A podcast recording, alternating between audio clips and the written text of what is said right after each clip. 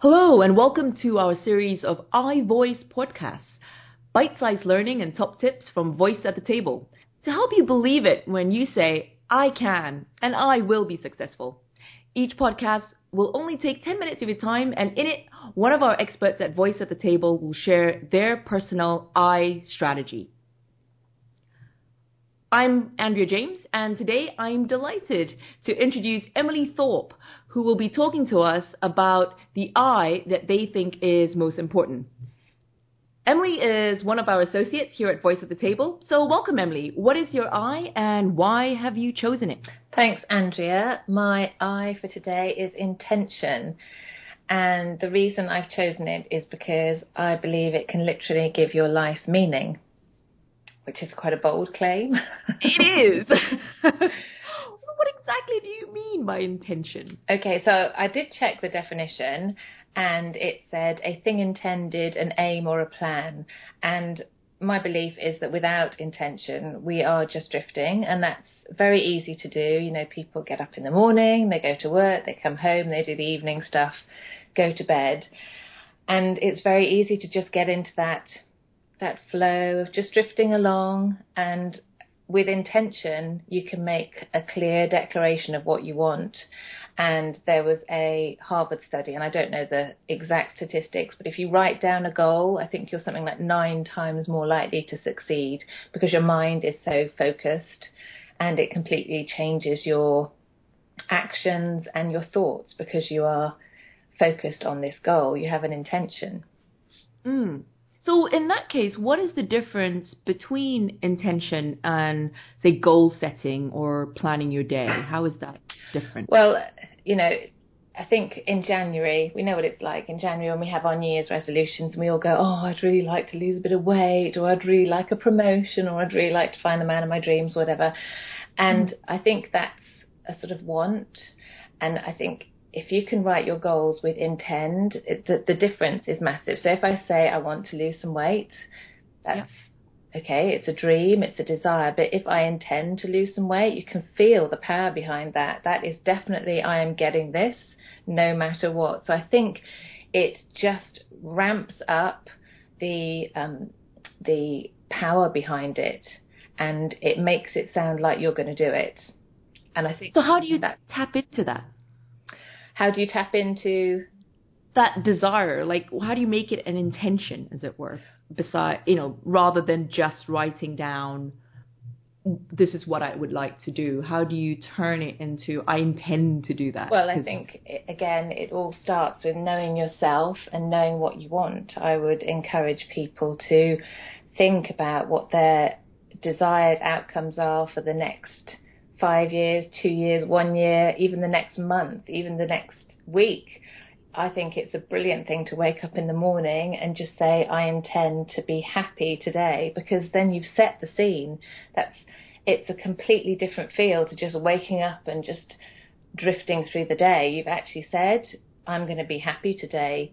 And I learnt quite early on in my coaching training that your thoughts, dictate your feelings, which dictate your actions. So if you imagine that you wake up in the morning and you're just like, oh, it's Monday, get out of bed, you're feeling a little bit below par. So you're not really going to throw yourself into anything. Whereas if you wake up and you go, today I intend to have a massive impact at work, or today I intend to finish that project, you change your feelings, which are like going to be of enthusiasm or passion, and then that will govern your actions, which are going to be much more energized because of that frequency. Mm, okay, so my understanding from the use of the word intention, I don't know, correct me if I'm wrong, is it's more of a, a, a spirit of things, as it, as it were, um, rather than a specific measurable goal. So it's not, I'm going to get this report done and it will be by 5 p.m. and that kind of very specific detailed thing. It's more of a, I intend to put my, at any moment, my best self. I, will ask myself, you know, is this my best self? Mm. And, and it sits on top of all of the, the goals that I might have and helps steer me to to whatever all the tasks and everything, all the little details that I have to fill in. If my intention is there, then I'm more likely to achieve all of those things. Yes, and I think because you can um, have a goal that you're going about half-heartedly. You know, we mm. can all sort of set a goal and say, well, this is what I want to do, and and still have that half-hearted. But I think an intention, like you said, it's I think it's more um, of an emotional connection, probably, and that makes it more powerful. I feel like it's it's a it's like a powerhouse word, you know. It's like this is my intention. That it's very focused. Sure. And so, have you always used um, this intention or this way of working in your career? No, I think I've always been quite goal driven, but like I okay. said, it was when I started my coaching that I realised that that how powerful my thoughts were. And right. I think that's the key, you know, to be the gatekeeper of your mind because, you know, we all have that chatter going on in our heads, you know, that I can't do this, da, da, da, or I'm no good at this, or what if this happens? What if I fail? You know, the, the negative chatter. And I think mm-hmm. if you can start listening into that chatter and replace it with your intentions, um, I think it, you can really maximize your potential.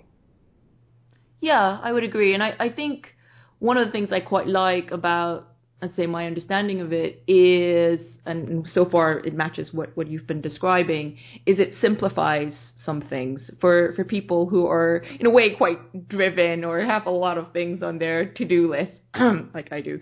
Um, it, it can get a little bit overwhelming.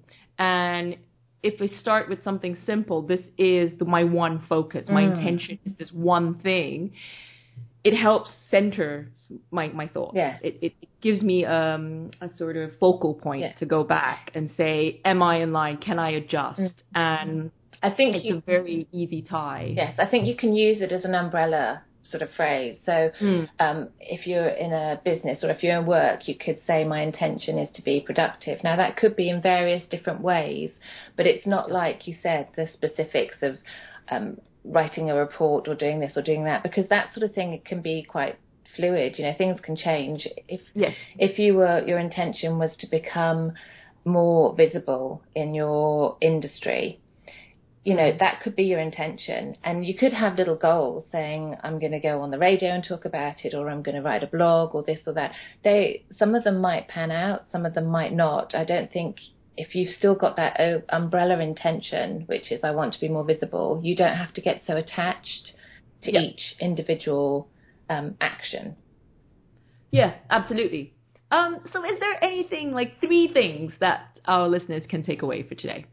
Uh, number one, I think, would be to tune into your thoughts because, like I said, you are the gatekeeper to your thoughts. Nothing, and if you watch them, well, listen to them, I suppose, then you will hear what your negative chatter is saying. And if you, once you've heard it, you can start nipping it in the bud and replacing it with more positive thoughts and intentions. And like I said, just the simplest thing, like, I'm going to be happy today. My intention is to be happy. Or, you know, when you go into a meeting, say, my intention is to really listen to this person and give them my full attention. It will change your whole perspective and your whole demeanor around that meeting.